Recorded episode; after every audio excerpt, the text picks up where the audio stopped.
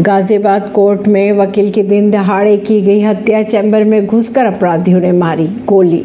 Court के chamber में घुसकर अपराधियों ने एक वकील की गोली मारकर हत्या कर दी। चैम्बर में बैठे वकील को अज्ञात हमलावर ने गोली मारकर उनकी हत्या कर दी। थाना सिहानी गेट क्षेत्र की घटना बताई जा रही है। ये चैम्बर में लंच करते समय ही वकील को गोली मारी गई। जानकारी के अनुसार चैम्बर नंबर पंचानवे पर वकील मनोज उर्फ़ मोनू चौधरी लंच कर रहे थे, तभी बदमाशों ने अंदर घुस के अंधाधुंध गोलियाँ चलाना शुरू कर दी।